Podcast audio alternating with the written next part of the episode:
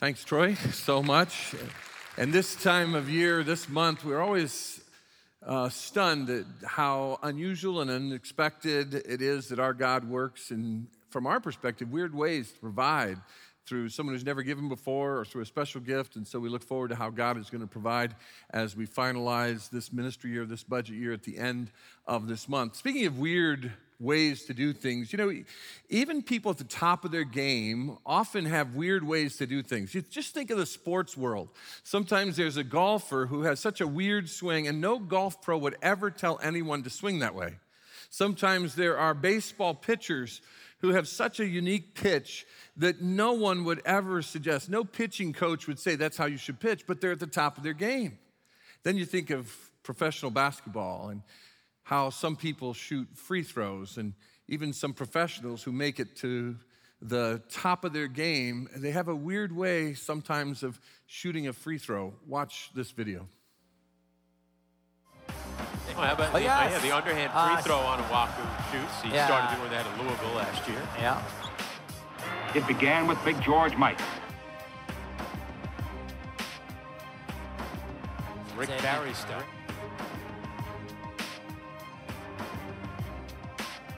Man enough to realize his limitations and try the underhand free throw shoot. Well, that's what, uh, So there you go. Go- going with the underhand. Seen it referred to as a granny style. You know, the more traditional way of a free throw is like this, but some people, the granny shot works. And even some who made it all the way to the NBA found that to be the better way to make a shot. Sometimes we do things in weird ways, even when we are at the top of our game. You know, when it comes to our God, from a human perspective, as we look at how God works in our lives, He works in weird ways.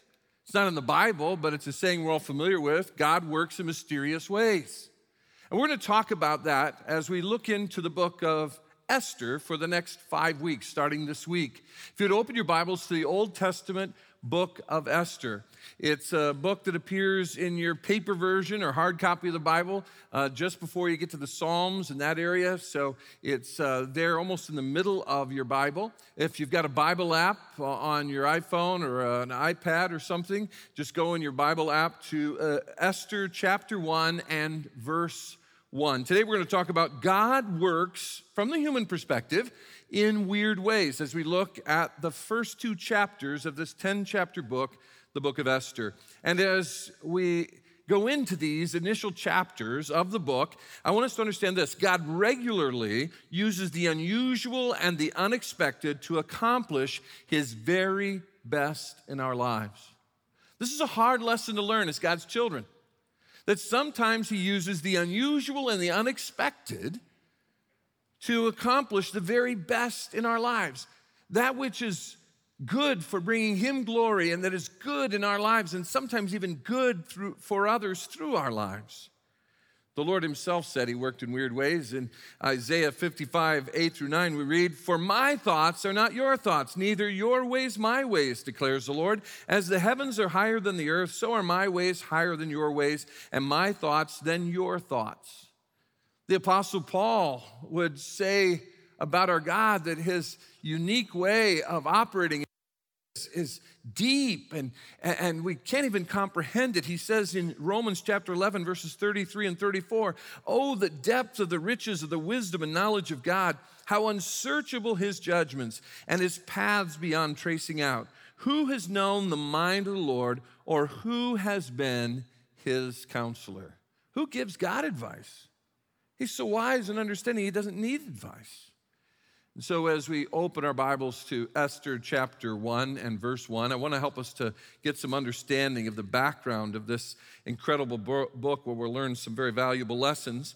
As we open to chapter 1 of Esther, time frame wise, we're in 483, 483 BC. And uh, we will know that not only from what we read in the Bible here, it makes it obvious, but when we link it to what we know from a well recorded secular history of this time, it's 43 BC. Now, if you go back 500 years prior to Esther, you're actually in the time of King David, 500 years before this, when Israel was in its golden era and he established Jerusalem as the capital. His son Solomon reigned. And the nation was united, and Solomon led during a time of, of peace and prosperity. And then Solomon handed his, king off, his kingdom off to his son, Rehoboam. And Rehoboam fumbled the ball, and there was civil unrest. And the 12 tribes that descended from Abraham were now split and 10 tribes went and formed a northern kingdom, and two tribes went and formed the southern kingdom, the northern kingdom known as Israel, the southern kingdom known as Judah, Judah's capital, Jerusalem. And they were this way for generations, a divided monarchy of God's people, Israel. And many times in both nations, kings turned their back on God, worshiped pagan gods, got involved in all kinds of immorality. And God warns them through a succession of prophets that they better turn back to Him or He's going to bring judgment. And in 722 BC, God uses the pagan empire of the Assyrians to judge the northern kingdom of Israel. And they come in, invade, and pretty much destroy everything.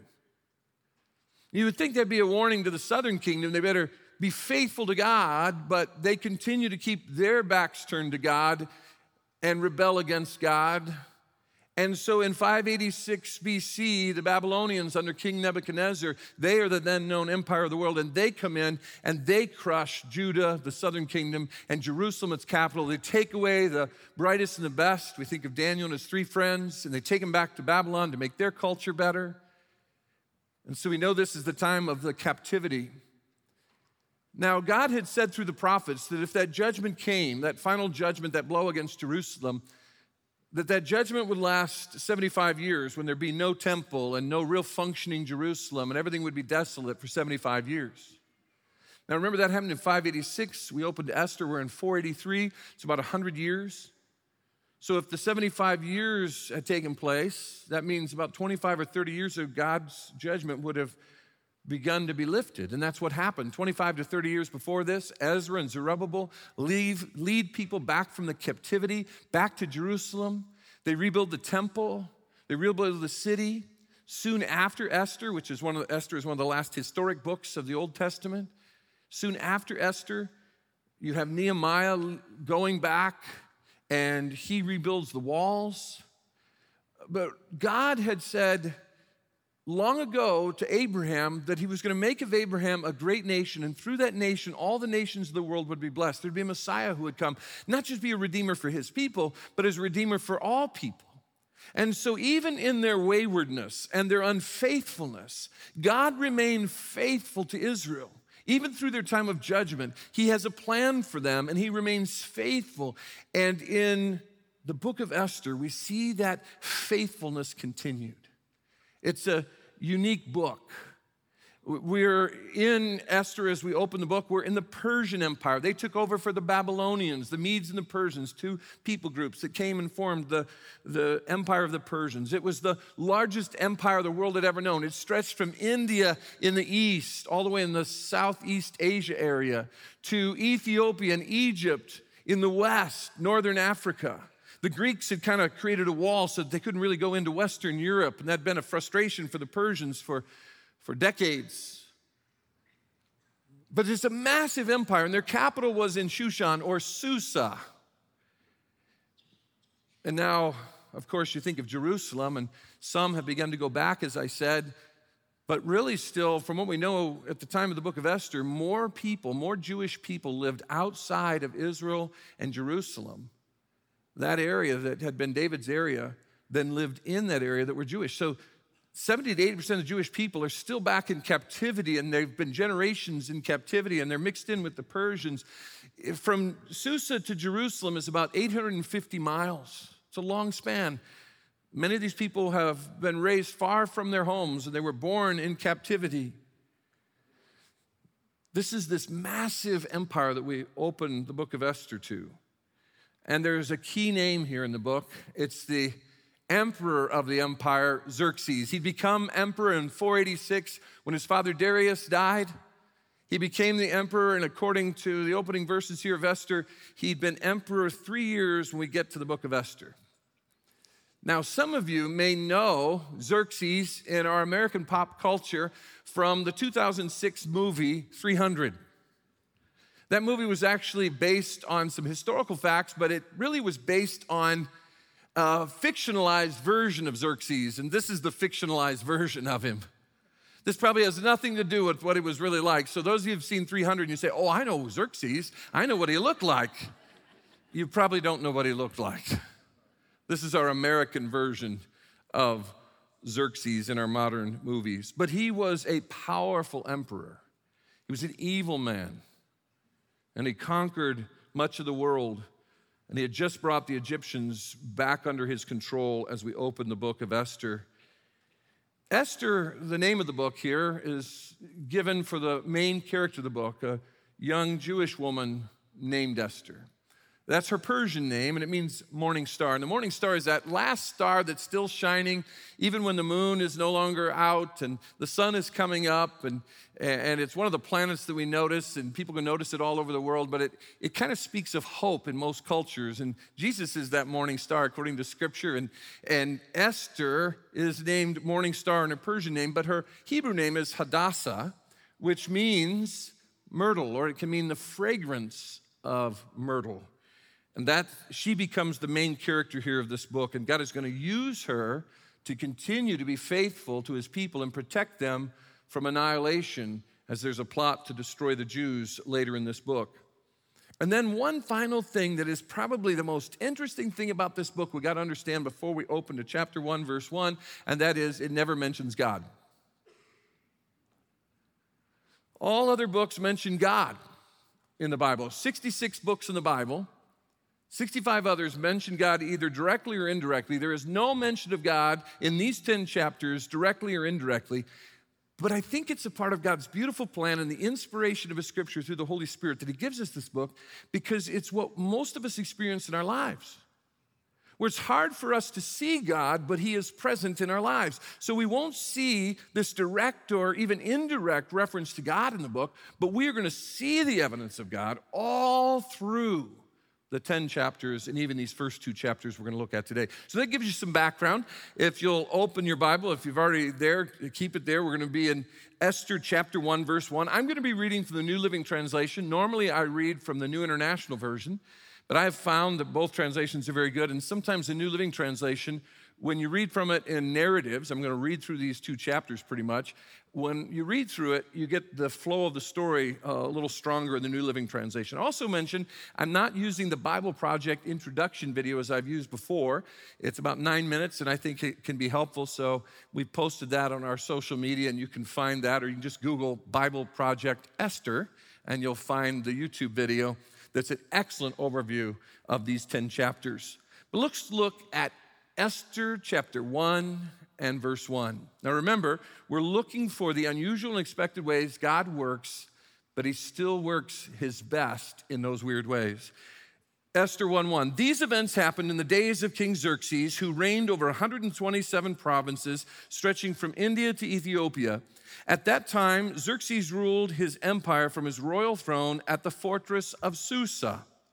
Now, I'm going to read some of these verses, and they won't appear on the screen. I'll summarize some of these verses, but I'm going to bring other verses up on the screen so you can see the flow and content. So, verse 3 In the third year of his reign, which is 483 as we understand it, even from secular history, he gave a banquet for all his nobles and officials. He invited all the military officers of Persia and Media, as well as the princes and nobles of the provinces. He's throwing a big party for all the important people of the 127 provinces. He's throwing this elaborate, lavish, generous party. Notice verse 4 the celebration lasted, get this, 180 days. How many of you have ever gone to a six month long party? This guy knows how to party. Now, we know from secular history, this feast is actually mentioned by Herodotus in secular history, and this was not just a party. Actually, during the day, he's making plans to invade the Greeks and destroy them. His father had tried, he'd made some attempts, it never worked. They were blocking them from expanding the empire. And so he's using these six months that through the day, he's using generals and military leaders, he's getting fundraising together to get all the resources they need in these six months to amass the army and the warships they need to go after Greece and destroy it to take Athens, to take Salamis and, and other major cities. says it was a tremendous display of the opulent wealth of his empire and the pomp and splendor of his majesty. Xerxes is flaunting and he's trying to rally the troops. He's trying to get everybody together. So by day they're planning, by night they're partying. When it was all over, the king gave a banquet for all the people. One more party. Six months wasn't enough. But now he's including the greatest to the least who were in the fortress of Susa. It lasted for seven days and was held in the courtyard of the palace garden. Then you get this description of how beautiful the garden was, how generous he was with wine. The seven days, not just now are the leaders of the provinces and the military leaders, but now he's getting everybody involved because he wants the whole country to be rallied together to go and destroy the Greeks. He's trying to show off his might, his power, so that everyone will follow his leadership into battle and they'll destroy the Greeks and overwhelm them. And we read in verse 8 By edict of the king, no limits were placed on the drinking, for the king had instructed all his palace officials to serve each man as much as he wanted. There was no limit in these seven days. At the same time, Queen Vashti, now I got to stop. Queen Vashti, this is the first time she's mentioned. She's a Persian queen, she is the queen to Xerxes. But what we know from history, and we'll see here even in the book, Xerxes also had concubines, young women who were kept just for the outlet of his lustful pleasure. 400 he kept at a time. But his wife, the queen, would not be like a slave, would not be used by Xerxes or others just for sexual pleasure. And he might allow generals or great victors in to be a part of the concubines and taking them and using them and abusing them. But Vashti, the way the law of the Medes and Persians were written, and when they wrote a law, not even the emperor could undo that very law. He'd have to write a different law to counter that law. He couldn't just willy nilly say, I'm the king. That's different than most empires. So the law was above the emperor, but they were the ones who made the law. He'd made a law that, yes, women in that kind of concubine status could be treated like slaves or servants and sex objects.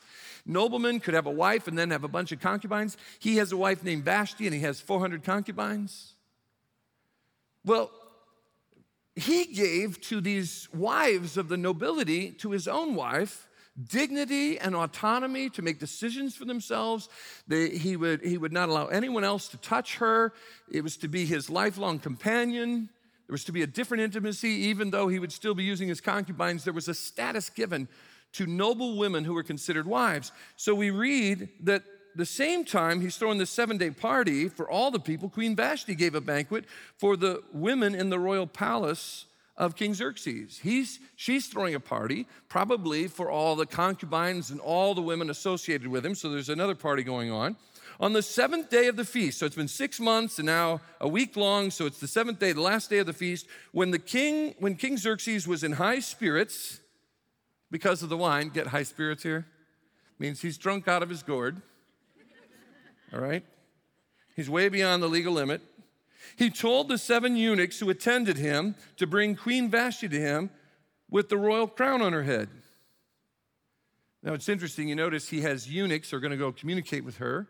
These are men who could not fulfill physical intimacy because of the way they had been um, taken care of, say it that way. And isn't it interesting? He's going to use these kind of men to go communicate to his wife. So these are the kind of men that take care of his wife. These are the kind of men who take care of his harem, his concubines, so that no one can take advantage of any of his women. But he says to them, Go and get Queen Vashti and have her put on the royal crown on her head.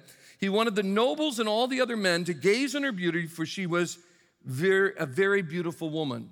Now, the Hebrew implies here, it leans toward this idea that he says, Hey, go get Queen Vashti. This has been six months of preparation, celebration, showing my power, my strength, my virility. And now I want my queen to come in, and it implies coming in only wearing her crown, nothing else.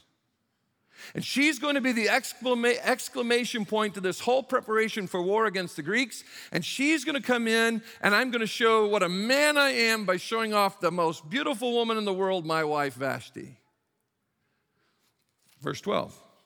But when they conveyed the king's order to Queen Vashti, she refused to come. You like that? She refused to come. She's not going to be in an undignified situation in front of a bunch of drunk men. This made the king furious and he burned with anger. He's ticked off. She's supposed to be the final thing that shows how powerful and strong a man he is and how he's going to lead the Persians and destroy the Greeks. And she makes him a laughing stock. She refuses to come. So he says, And men, here is the most beautiful woman in the world, my wife, the queen, Vashti. Nothing. Again, here is the most beautiful. Again, nothing. He's ticked. So he gets his advisors together.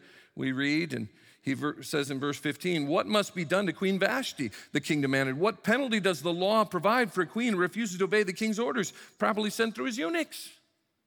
See, he's given her so much autonomy that she's not violated any laws. She's ticked him off, but the laws are set up that she can say no. He set those laws up.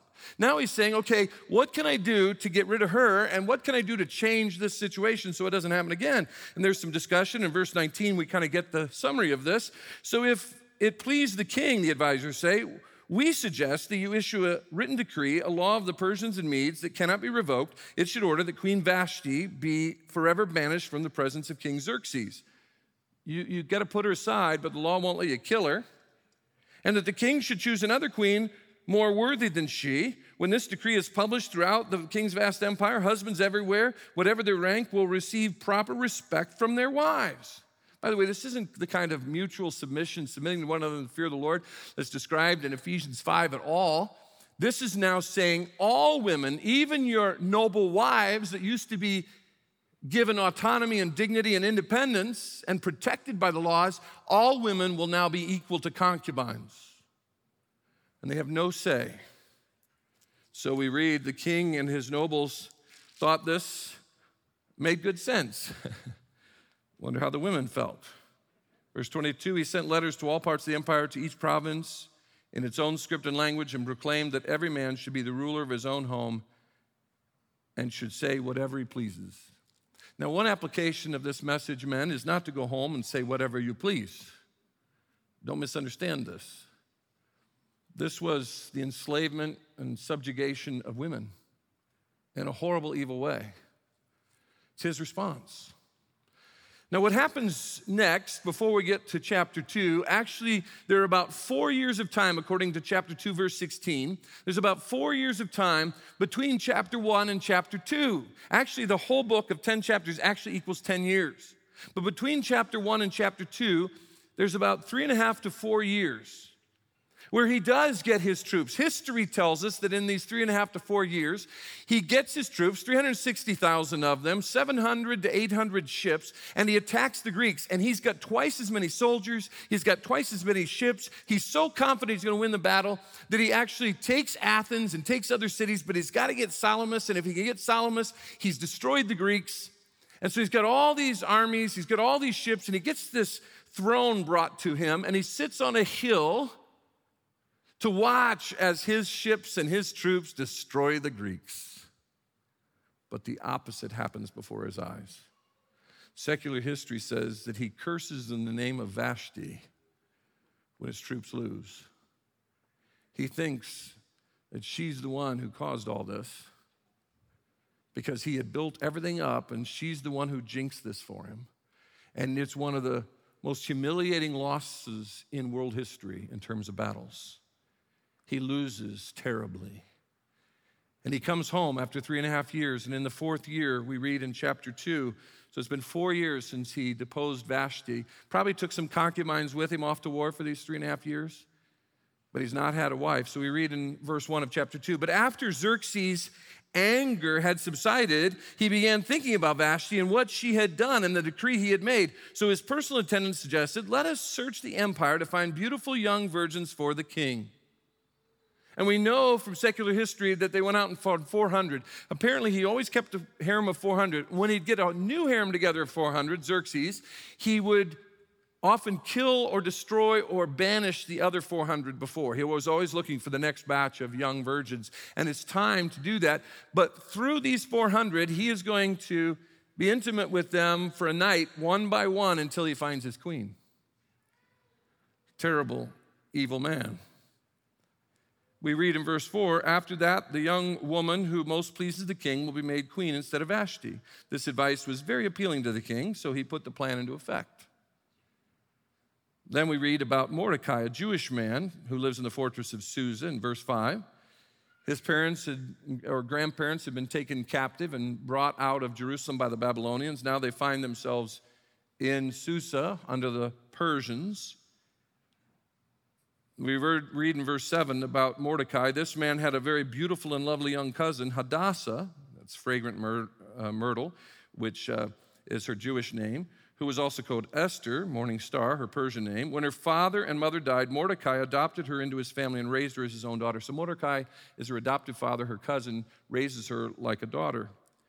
As a result of the king's decree, Esther, along with other women, verse 8 says, they're brought in and they're going to be given beauty treatments, spa treatments, and preparation for 12 months before they will go one by one in with the king for night and he will find his queen. 12 months. Why 12 months? Most scholars believe it was his way of making sure none of them were pregnant so that he could know anybody born to them after this 12 months were his kids and there could be no paternity suits, no DNA tests. This is the old world way of making sure of that. And so even, even it says Esther is so well received that the guy in charge, the eunuch in charge of the harem, gives her special maids and the best room in the place, and she's such an outstanding individual. But Mordecai has told her, Don't tell them you're Jewish. There was so much anti Semitism within the Persian Empire. The Jews were like a plague to them. He says, Don't tell them you're a, a, Jewish woman. We read in verse 10 Esther had not told anyone of her nationality. She's now among these 400, preparing for this year. She didn't tell of her family background because Mordecai had directed her not to do so. Every day, Mordecai, her adoptive father, would take a walk near the courtyard of the harem to find out about Esther and what was happening to her. He's coming up to the fence and he's saying, You okay? How are they treating you? Now, think about this. She's a young woman, young virgin woman, among 400 other women. For 12 months, they're waiting for the day. One by one, they will go into the king. And if they're not chosen, they will be a part of his concubine of 400 or 399. And he can use them whenever he wants. He can let any man or men he wants to go in and use them. They will just become, for the rest of their lives, objects of men's lust, lusts. Think about that for Esther. Think about her heart cry to God in the midst of that. And then we read that one by one they were brought in before the king, and each of them could pick jewelry and clothes from that were kept there in the harem. And then they would go in to the king, and if he did not pick them, they'd be relegated to being a concubine to be used and abused for the rest of their lives. Verse 15 Esther was the daughter of Abihail, who was Mordecai's uncle. Mordecai had adopted his younger cousin Esther. When it was Esther's turn to go to the king, she accepted the advice of Hegai, the eunuch in charge of the harem. She asked for nothing except what he suggested, and she was admired by everyone who saw her. She was different than the other women had gone in before her. We don't know if it was 50, 100 that had gone in before her night after night and had been rejected. Jewish history and tradition says that the other women gained jewelry and costuming and clothing that made them look like prostitutes. But that Hegai had said, no, he's looking for a partner in life, and you're beautiful, so just wear this. And he told her what to go in with to Xerxes. Well, we read in verse 16 Esther was taken to King Xerxes at the royal palace in early winter of the seventh year of his reign. So it's about 879 or so. And the king loved Esther more than any of the other young women. He was so delighted with her that he set the royal crown on her head and declared her queen instead of Vashti. To celebrate the occasion, there's a great banquet again. They're partying again. All kinds of officials come. He gives away generous gifts. Uh, and all the young women who didn't get picked are transferred to the new harem to be used and abused, the text says. Verse 20 Esther continued to keep her family background and nationality a secret. She was still following Mordecai's directions, just as she did when she lived in his home. Can you imagine the experience of this young woman? What she was in the middle of? What if they found out she was Jewish? What would he do to her then? How would, he be, how would she be treated? Would she be regulate, relegated to being lower than even a concubine in his harem? From these two chapters, I think we see the evidence of God's invisible hand and that God works in weird ways. I want to give you five observations from these two chapters quickly here. Number one, he works, God works obscurely when we want him to work obviously. He works obscurely when we want him to work obviously. I want to say to God, I want to be clear, Lord, that I can see everything you're doing.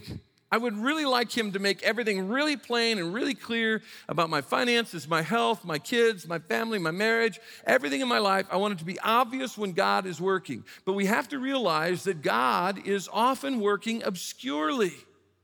God often does his boldest work in the quietest places and in the quietest ways. That's not easy. For Esther, she's not going to be able to see the clear hand of God because he works obscurely. Charles Haddon Spurgeon said, God is too good to be unkind, too wise to be mistaken. And when you cannot trace his hand, you can trust his heart. Maybe you're going through something right now and you say, I just can't see God in this. It's been, it's been a long time. Maybe it's been 12 months, like what Esther went through. Maybe it's been years and you say, I just can't see God's hand in this.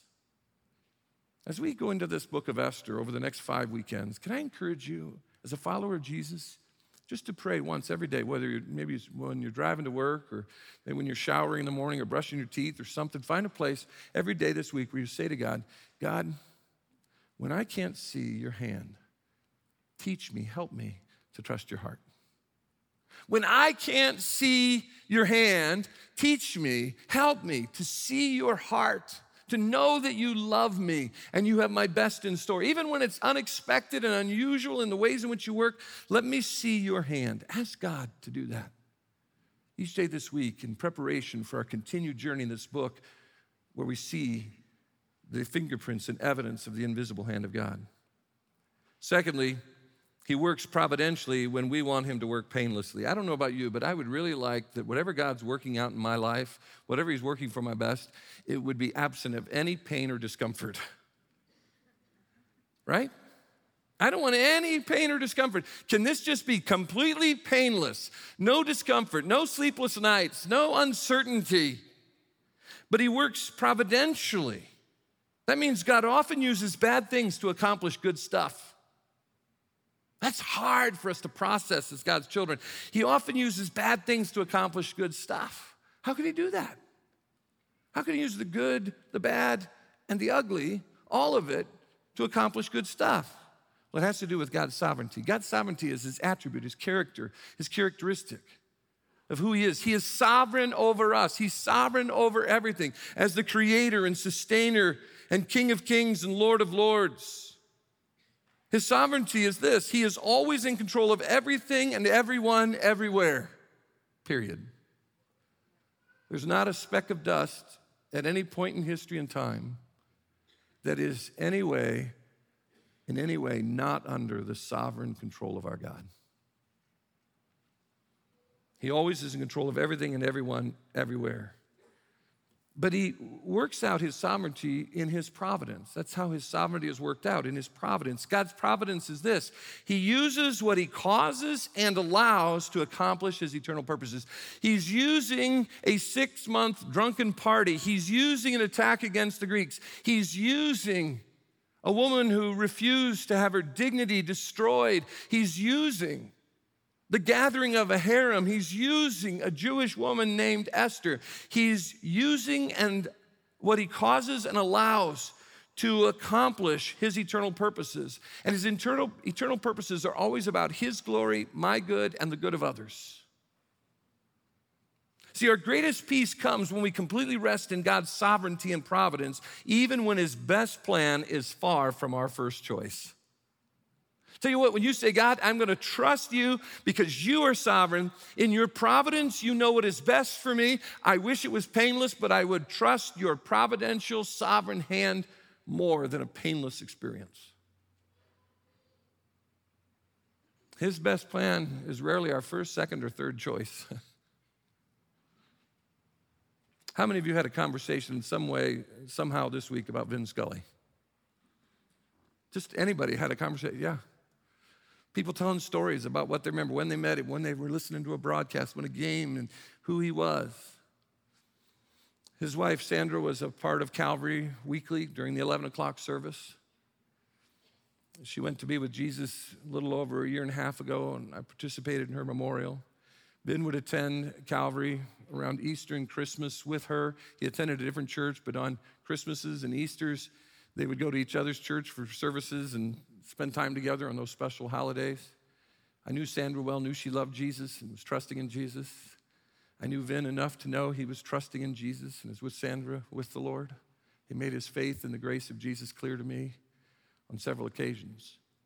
I had some interaction with him, but this week I've heard stories about his childhood. I've heard stories about how he lost his first wife and how she died. And I, I, I knew about his son Michael and how he died at a young age. And I, I realized that here's this man we're all talking about, we're all telling stories of his little touches of kindness, even when a photo was taken with him, how he was gracious to someone, how he was a gentleman, an honest man, a, a caring man. And we all could just tell that by the broadcasts.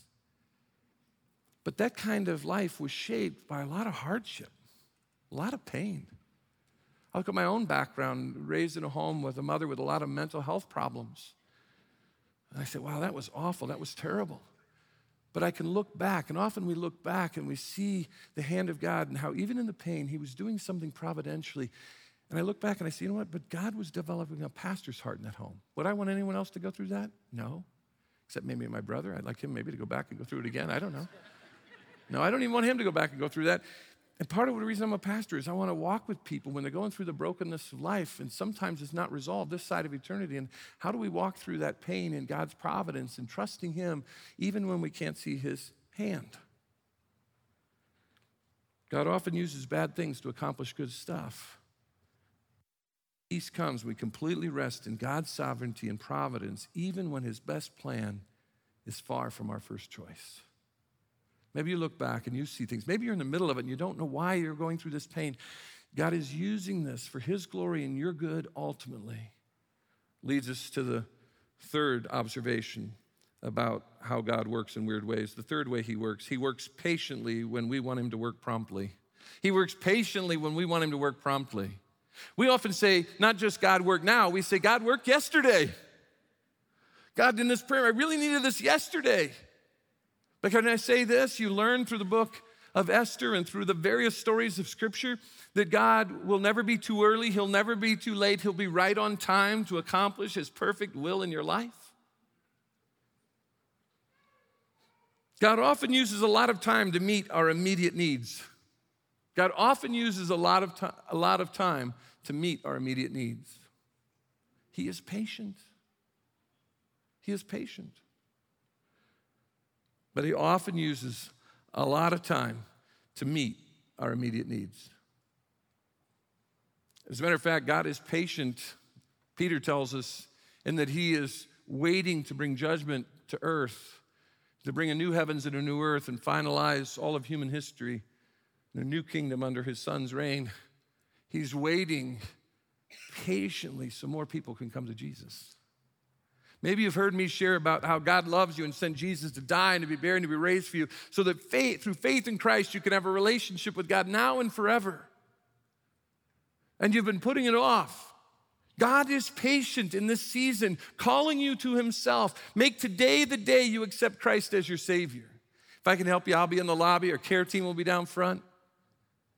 We can help you and answer any questions you have about what it means to know Jesus. God is patiently calling you to come to Jesus. If you're joining us in the room or online, you don't have time to stop by and see me or right here, but you want to ask some questions or want us to celebrate with you, today's the day accept Jesus, text the name Jesus to the number below me on the screen. And we'll send you for some resources and we'll follow up personally. But part of God's patience right now and why judgment hasn't come on earth is He's patiently, Peter says, calling us to repentance and to come to faith in Jesus. God often, as I said, uses a lot of time to meet our immediate needs. You see, he's working in the waiting. For Esther, those 12 months of beauty treatments and spa treatments, it sounds wonderful, but remember the preparation is for one night, and you have one chance to either be chosen as the queen and have some sense of wholeness to your life, or you're going to be forever a concubine at the will and determination of the lusts of men. But God was working in her waiting, and He is sovereign over us, working in our waiting. Fourthly, he works justly when we want him to work judgmentally. He works justly when we want him to work judgmentally. I don't know about you, but there are times I just want fire and brimstone to come down on certain people. You know, we think, we know what you should be doing to that person. That person should not be getting those successful moments in their life, God. We just want judgment. Can you imagine how many times Mordecai probably said, I remember when you turned Lot's wife into a pillar of salt, Lord, protect my cousin, my daughter, and turn Xerxes into a pillar of salt, or bring down that fire and brimstone like you did on for Sodom and Gomorrah. But God often uses the arrogance of the powerful to meet the needs of the powerless. It's almost like divine judo, this book. It's a book of reversals. Just when you think so much evil and so much power, and the powerful are destroying the powerless. God does this divine judo, and all of a sudden, the powerless are the ones who, in the end of this book, come out victorious. He works justly when we want Him to work judgmentally. Sometimes God uses the worst in some to accomplish His best in others.